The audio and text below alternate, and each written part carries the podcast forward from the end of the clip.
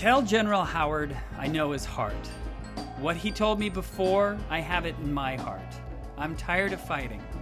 Our chiefs are killed. Looking Glass is dead. Toohoolhoolzote is dead. The old men are all dead. It is the young men who say yes or no. He who led on the young man, Ollokot, is dead. It is cold, and we have no blankets. The little children are freezing to death.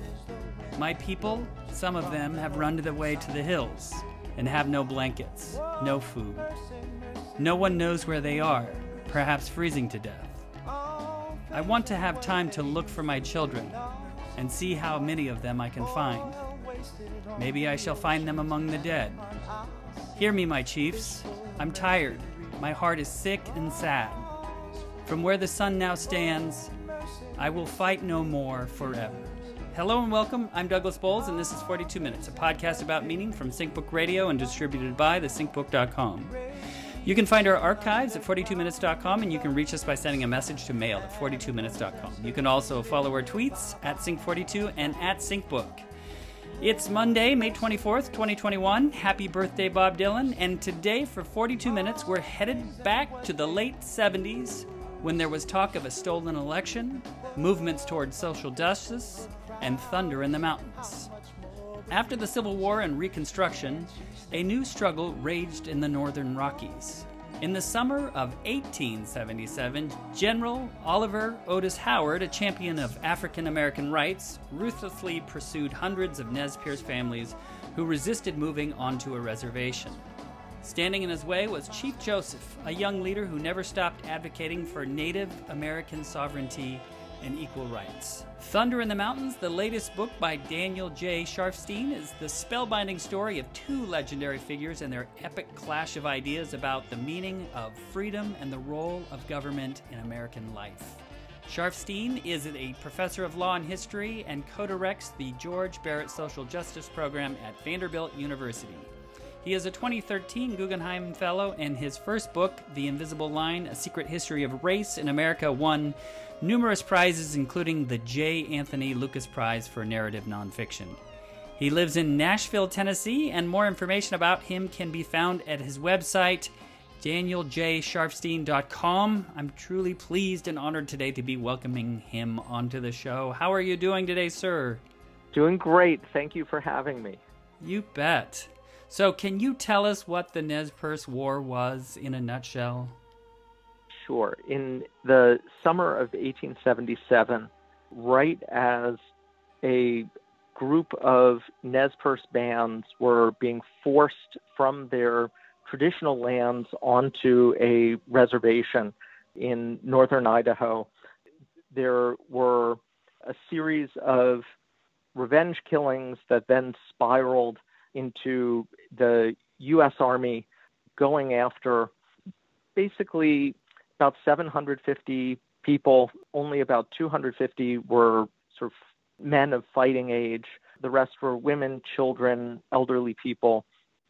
And rather than stay and fight in Nez Perce country, the Nez Perce families fled the U.S. Army and tried to move through the Bitterroot Mountains.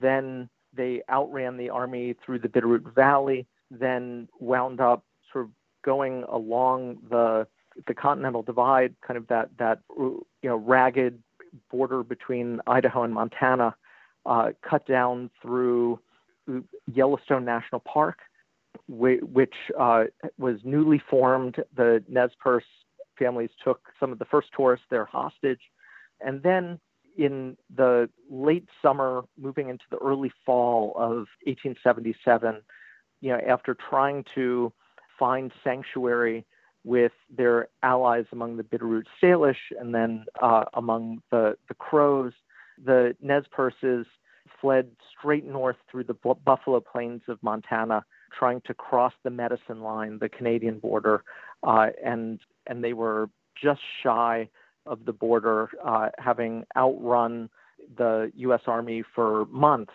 uh, when they were overtaken by cavalry, and that's when Chief Joseph surrendered. Um, you know, in many ways, it was a a small war. Um, it involved only a fraction of the Nez Perce Nation. It involved very few people, but it, you know, what the U.S. Army expected would have been a, a very short action stretched out for months.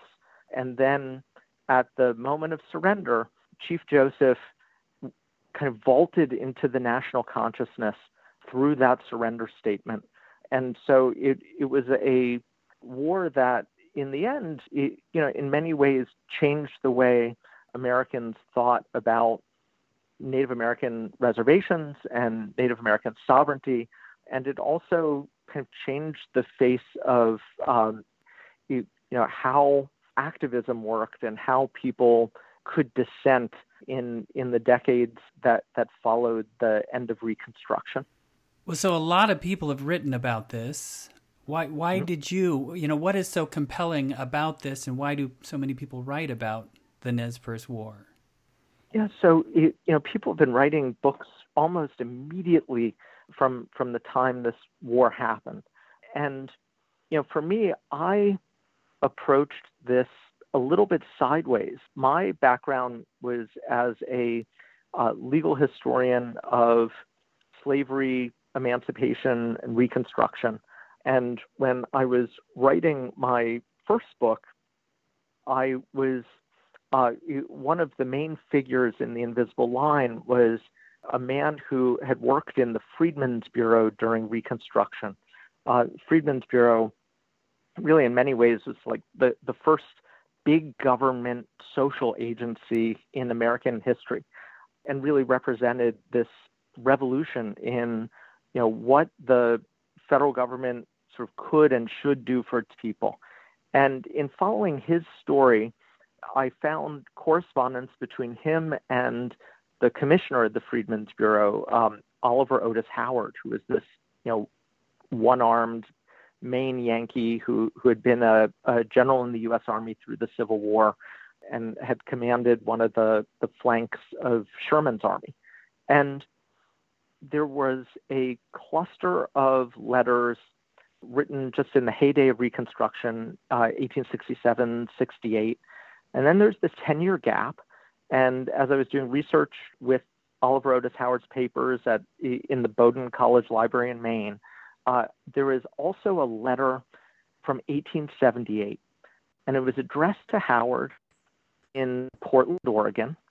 And it, it, this man I was focusing on, who was an African American civil rights activist, you know, wrote this letter to Howard saying, "Do you think that the Northwest, and particularly Washington Territory, would be a good place to resettle African Americans from the South?" And when I read that letter, my, my first thought was, what was Oliver Otis Howard doing in Portland, Oregon? Um, you know, he was this, you know, this New England Yankee. You know, Portland, Maine, I would understand. Portland, Oregon was confusing to me. And he was also so central to the enterprise of Reconstruction that, you know, I'd come to think of him as a uh, not exactly a smooth Washington operator. He was kind of inept as an ad- administrator and political actor in many ways. But I did think of him as a as a fixture of D.C. and Portland, Oregon was about as far away as you could get from Washington and still be in the continental United States. So I thought, what is Howard doing in Oregon? And then in the back of my mind, I thought, and when was the Nez Perce War? Uh, that's a story that people have been writing about it since 1877. And at various moments, it kind of has embedded itself into the national consciousness. And for me, right when I was learning to read, uh, my mother bought me a series of early reader biographies of great Americans. Right, you get uh, uh, Abraham Lincoln and Susan B. Anthony and you know Helen Keller and Chief Joseph and there there was a just a thin Dell yearling biography uh, of Chief Joseph called Chief Joseph, Guardian of His People, and it was you know one of the very first books I ever read by myself, and the story of Joseph, you know, the idea that he and his the the families he traveled with, you know, his family could survive against such daunting odds against the U.S. government, and then you know the the tragedy of of their surrender. That that's a story that kind of lived with me, you know, for for decades. So, you know, I thought, why is Howard so far from Washington? When was the Nez Perce War, and could it be possible that he had led Army forces? And for me, once I found that out, uh, you know, I had this, you know, writing a book just takes years and years. So I just had this vision of, you know, the next five years, you know, living with Oliver Otis Howard and and Chief Joseph, and understanding that that Howard, this champion of African American civil rights, the namesake, you know, really the founding vision behind Howard University uh, in Washington D.C. you know, the idea that he could wage vicious war against a man who became another great avatar of civil rights. You know, you, you think of the Nez Perce War in, in some ways as kind of the making of the legend of Chief Joseph, right? It, it's the making of one civil rights champion. But it became something very different when you understand it as you know, the war that one civil rights champion waged against another. And to me, it, it, it struck me as a, a tragedy of the Reconstruction and its aftermath. Well, so the fascinating thing to me too is that um, we oftentimes in narrative things get simplified, and so you know we want to just think of this is you know Howard versus Chief Joseph, and then the, I think the the general perception is that the brilliance of Chief Joseph is the that he was this this uh, war chief. You know, I think the mm-hmm. soldiers mm-hmm. all painted him as like the uh, the Indian Napoleon, but that that right. couldn't be further from the truth. You know, so what was really going on? You know, I guess. Um, yep. What what was you know Chief Joseph to his people? Yeah. So Joseph, when uh, you know when the events that sparked the Nez Perce War happened, he was a relatively young leader. Uh, you know, you think of the Nimiipuu, the Nez Perce Nation, and power in the Nez Perce Nation is very diffuse. There are different bands. The bands could be far flung. They could be 100 miles away from each other, and it's not like 100 easy miles. It's 100 miles, you know, across Hell's Canyon, across, you know, over mountains. And so geographically isolated – and even within bands, you know, leadership is very egalitarian. So Chief Joseph was a young man. He was in his 30s. His father, old Joseph Tuekakas, had died in the last few years. And, you know, there were other bands who were also bands that were resisting moving onto the reservation. And Looking Glass and Toohoolhoolzote and even his Joseph's brother Ollokot uh, were were people who had much more standing in terms of their prowess as warriors, as hunters, and so you know Joseph was a leader who you know the, the soldiers all and and generals thought about Joseph as the leader, the war chief in part because he had really emerged in the five years before the war as kind of the diplomatic voice of the what were known as the non-treaty Nez Perces.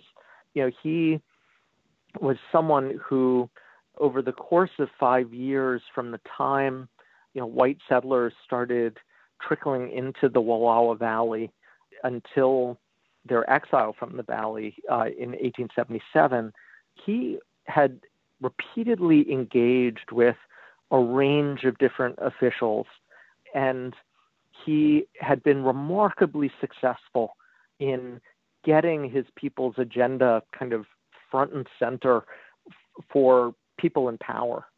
Um, so, you know, Joseph was a, a diplomat. He was a negotiator, and through the war, he fought as you know, one warrior among many. He took some responsibility for their horse herds, which you know were enormous and was uh, a very important source of the Nez Perce family's ability to to flee the U.S. soldiers, but it was also an enormous source of Nez Perce wealth. Uh, and he also took great interest in, um, you know, his the label guardian of his people. He, you know, worked with the women, the children, the elderly, the the uh, people who uh, were fleeing, you know, alongside the people of fighting age. So, you know, he was a diplomat before the war. He had an important role, but not a military role uh, or military leadership role during the war. And then, you know, when it became, it, you know, when they were surrounded, when the war chiefs had been killed, um, when Whitebird had fled to Canada, you know, Joseph again emerged as the the voice who spoke to American power. And for the rest of his life, you know, for for another, you know, 25 plus years, he continued as a really essential leader in advocating for the the sovereignty of his people and advocating for their rights as people who were, you know, just subsumed within the American empire.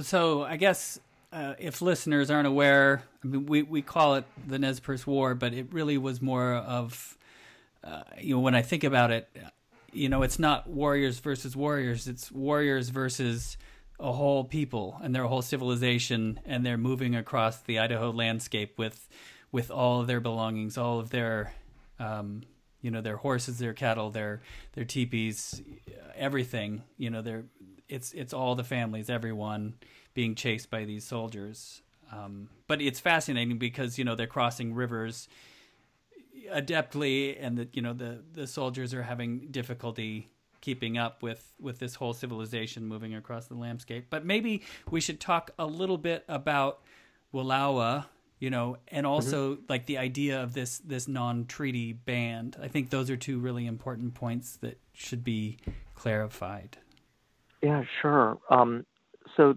the you know the wallowa valley is um, uh, right in the corner where uh, washington oregon and idaho meet and it's a high valley that is surrounded by mountains and then on the eastern edge of the valley, you know, in, in some ways it, it looks like, you know, just rolling prairie for as far as the eye can see until the mountains in the horizon. And but if you, you know, just like walk a few steps uh, in one direction, it's like the whole earth falls away uh, into the, the valley of the Snake River, Hell's Canyon, which is deeper than the Grand Canyon. And the Wallowa Valley was the the traditional summer home for Joseph's band, and they would winter uh, deep in the canyons by you know by by the Snake River and you know the the Wallowa River, and the you know you you look at the Wallowa Valley and you think how can anything go in and out? These look like hard boundaries right? Mountains and canyons. You know, it seems like you know the other side of of Hell's Canyon should be like another country, and you know what I came to realize it you know it's very important for me to to travel there and spend some time along in Nez Perce country and then basically the path that that uh, the Nez Perce families made during the war. Wallowa Valley looks like a very isolated place, but it's amazing. Uh, it, you know, it, it really wasn't. You know, Chief Joseph's band spent their days climbing mountains and and you know going up and down canyons, uh, crossing rivers. You know, really enormous rivers, and their idea of a, I mean, go, going you know, their their travel put them in connection with all kinds of other Nez Perce bands, but also they traveled across the Bitterroot Mountains and hunted and and made war and made peace with all kinds of other nations uh, east of, of the Bitterroots. They also went, you know, went west to, to the Grande Ronde Valley, to uh, other parts of, of Nez Perce country that had been settled. And so the Nez Perces had all kinds of experience, uh, and Joseph's band had all kinds of experience trading with white settlers. They had built enormous cattle herds based on trade with pioneers on the Oregon Trail. They also had enormous wealth from their horse herds.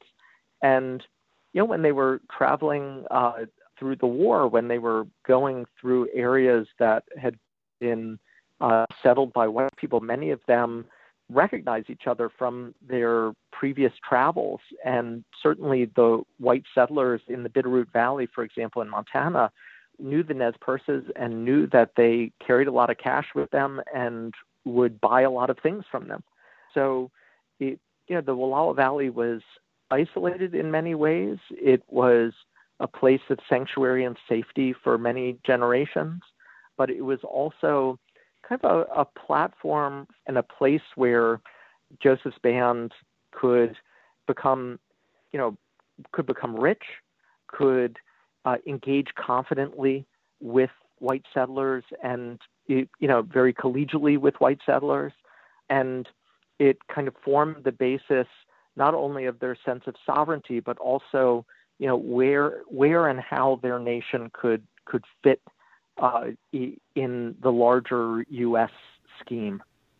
Well, so I think at this point we probably need to also touch on the dreamer religion, which is one of the most compelling aspects of the whole thing to me. So you you do have these folks that are coming into contact with one another, and they're they're building a, a new mode of being. You know, so we have this I, part of, partly. I see this as a clash of, you know. Uh, the natives are living really seasonally and they're they're not necessarily dictating the terms on the land the land is telling them where they need to be at any given point in the year, you know, depending on uh, the game, the fish, or I think was it mm-hmm. too cold in the in the winter for them in the in the Wallowa Valley, and that's why they went mm-hmm. elsewhere. But um, tell us about the Dreamers.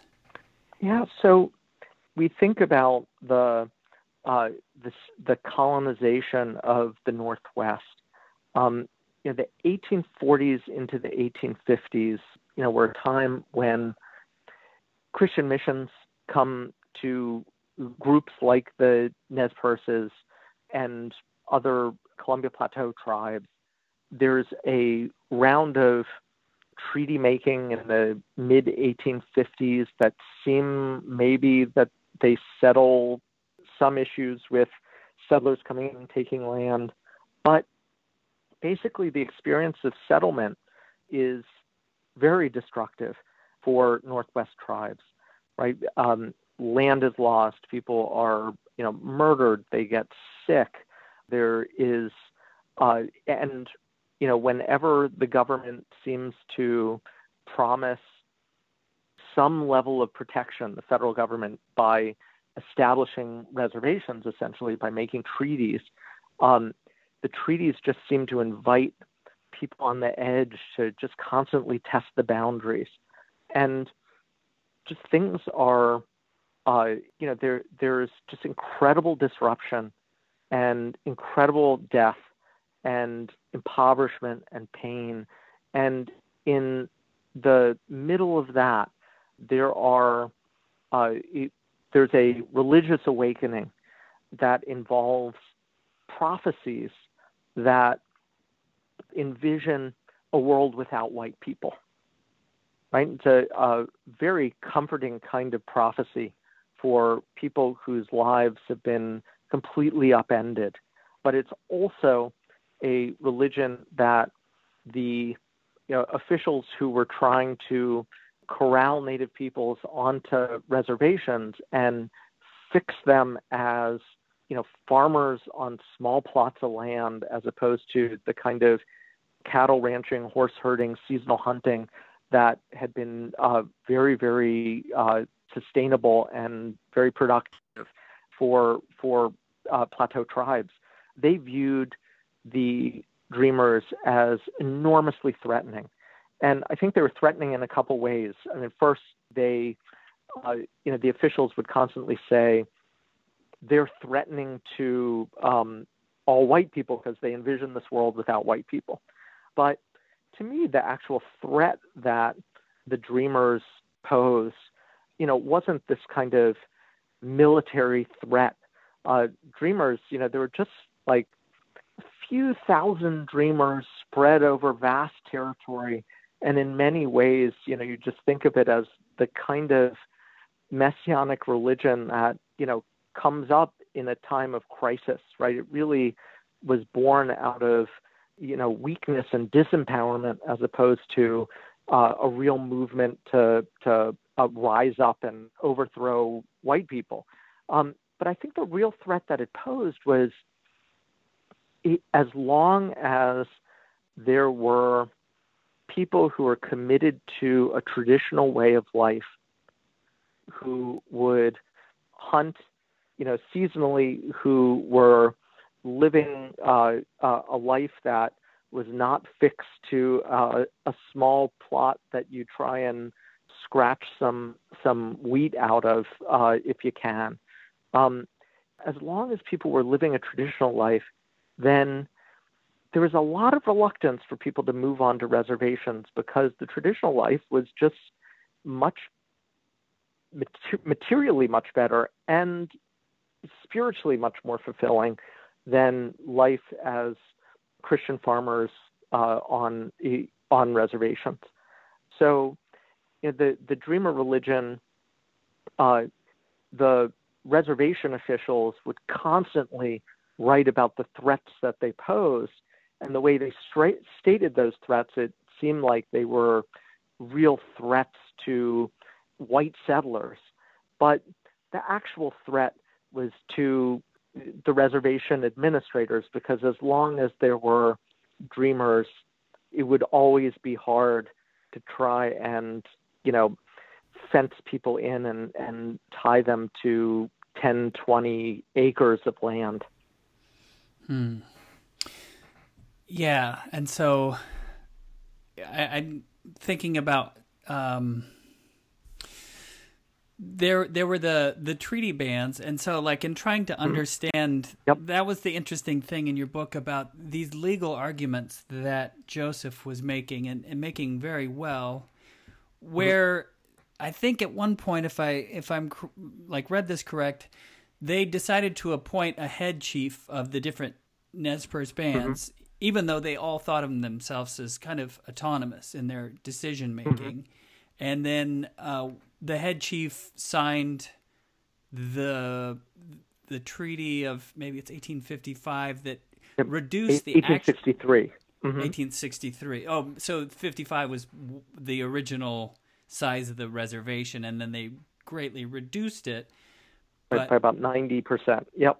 Yeah, and so Chief Joseph's father, whom they called Old Joseph, you know, told his son, "Don't ever sell don't ever sell our land or you know so like Wallowa ends up becoming kind of like the the holy land if the whole thing and Joseph and those bands never signed that treaty but you know from Howard's point of view they didn't understand you know democracy but the interesting thing that I was thinking about is that they did it's just they were thinking more in terms of states rights and so these were you know mm-hmm. autonomous states of you know like nations of the same you know within within this nation these are states um, that didn't sign on to this thing. Yeah. Right. I mean when when we when we talk about the nez perce bands who were non-treaty really they were treaty indians. They were 1855 treaty bands. And the 1855 treaty essentially drew a boundary that pretty much corresponded with everywhere Nez Perces were living and many of their traditional lands. And it included the Wallowa Valley. And then um, in the early 1860s, gold was discovered in Nez Perce country in Idaho. And within a year, there were you know many times more white settlers than Nez Perces, and the gold rush settlers were horrible to the Nez Perces in terms of just in, in terms of the violence that was born, you know, physically on them, uh, in terms of the violence that was born on the land. Uh, it was just uh, environmental devastation, cultural devastation in Nez Perce country in Idaho. Um, now, the Wallowa Valley was was you know to the west of that and across the Valley of the Snake and was safe from from that. But the federal government response was to draw a you know a small reservation uh, that was just one tenth of the 1855 size that the government felt was it was capable of policing and you know rather than evict all the people who were illegally mining gold in in Nez Perce country in violation of the 1855 treaty the signatories to that treaty were the bands that uh, lived in the area that was going to be protected, and they signed away the rights to everything else.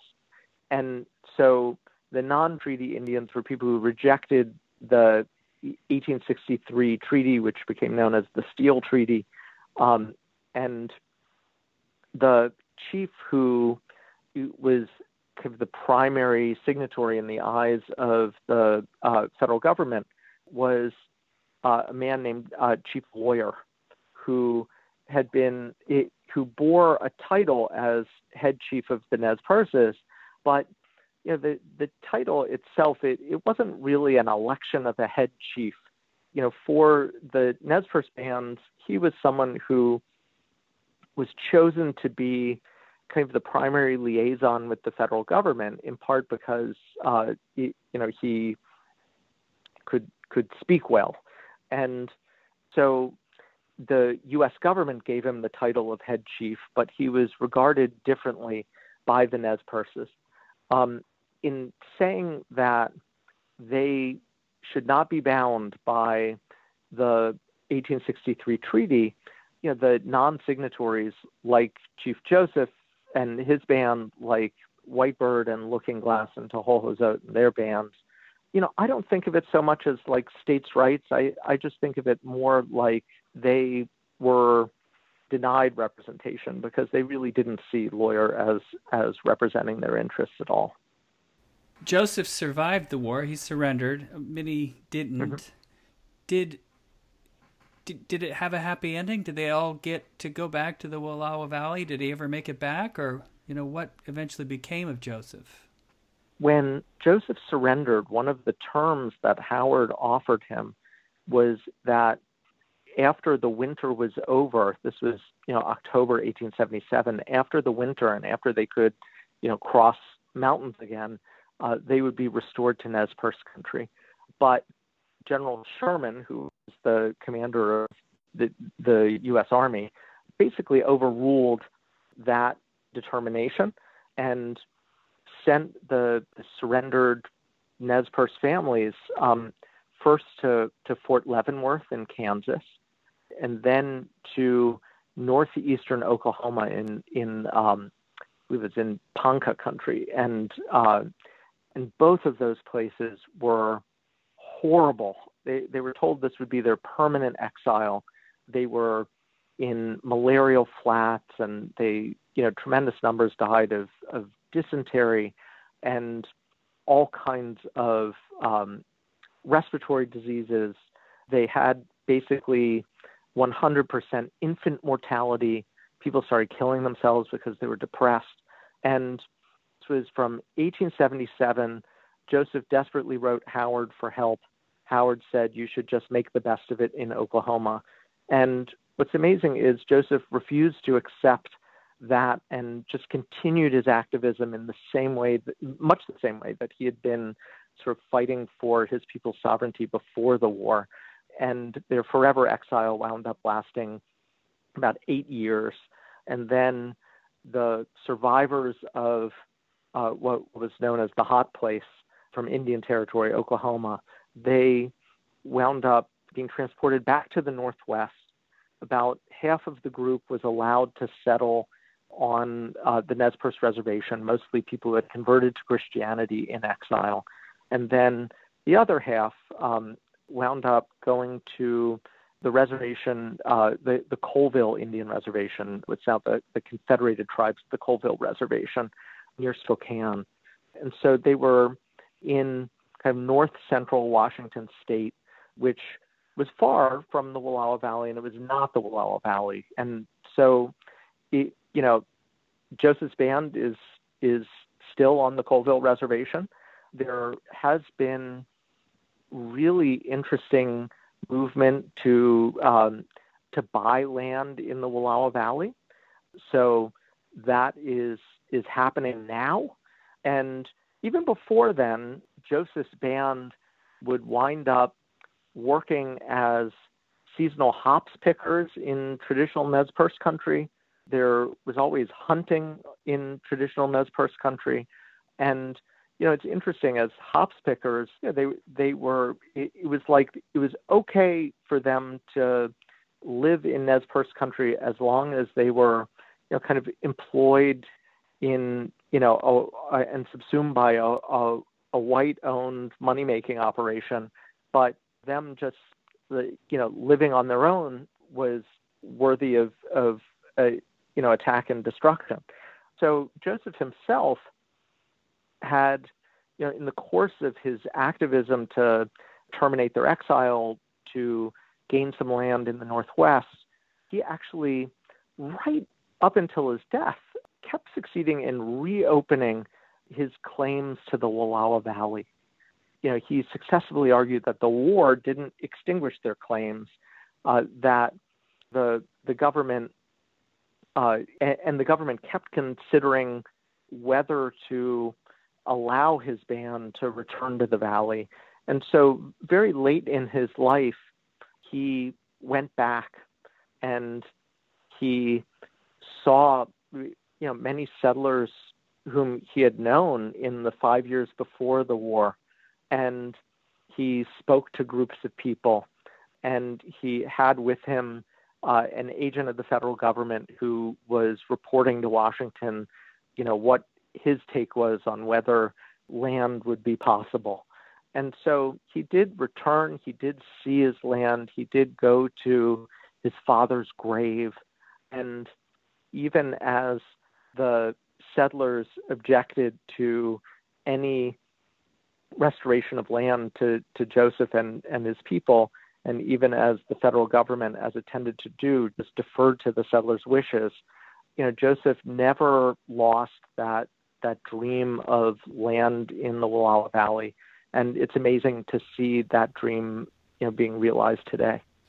Well, so we're basically out of time, but I'm curious after a book like this, you know, what do you work on next? or will you allow us that to ask that question? Yeah, that's that's a, a great question. Um, you know, I'm I'm I've been thinking about a couple of different projects. One, I've been thinking a lot about the immigrant experience in the U.S.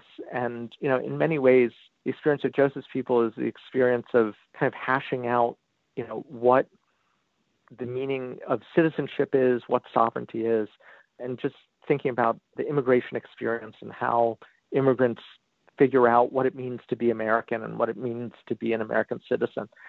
But I've also been thinking, you know, with Howard and the Reconstruction as kind of the dawn of big federal government and big federal government really extending itself in the, the conquest of, of the West and Northwest and then extending itself to overseas empire.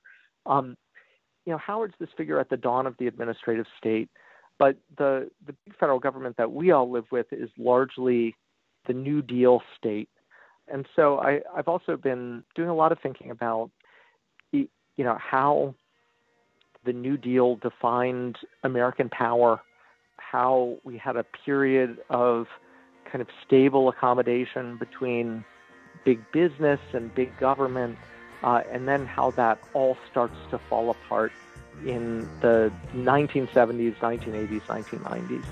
Uh, and you, you know, it's it's something that uh, uh, we're really living with today.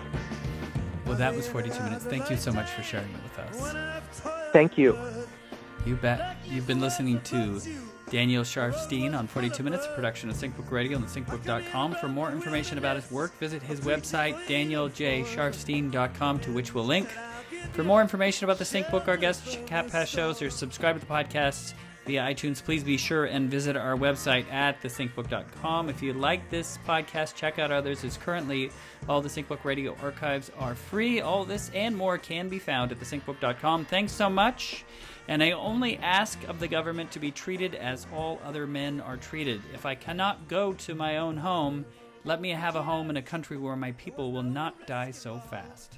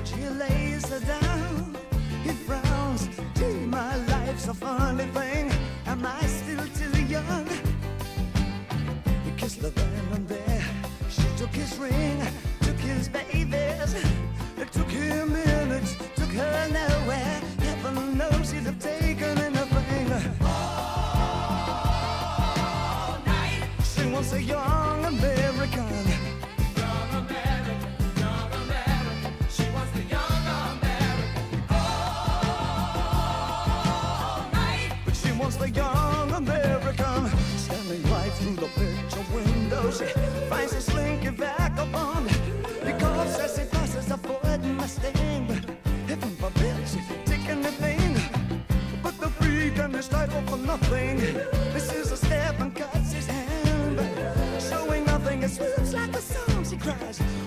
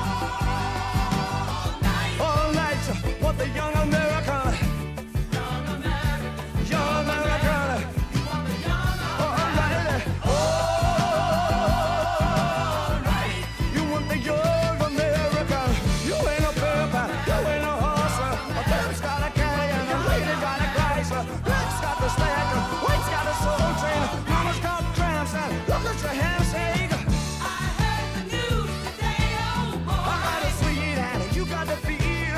Hit a man who can say no more. Hit a woman I can suck on the jaw. And hit a child I can hope without judging. Hit a rebellion that will write before they die. Ain't you proud that you stuck our faces? And there, one damn song that can make me.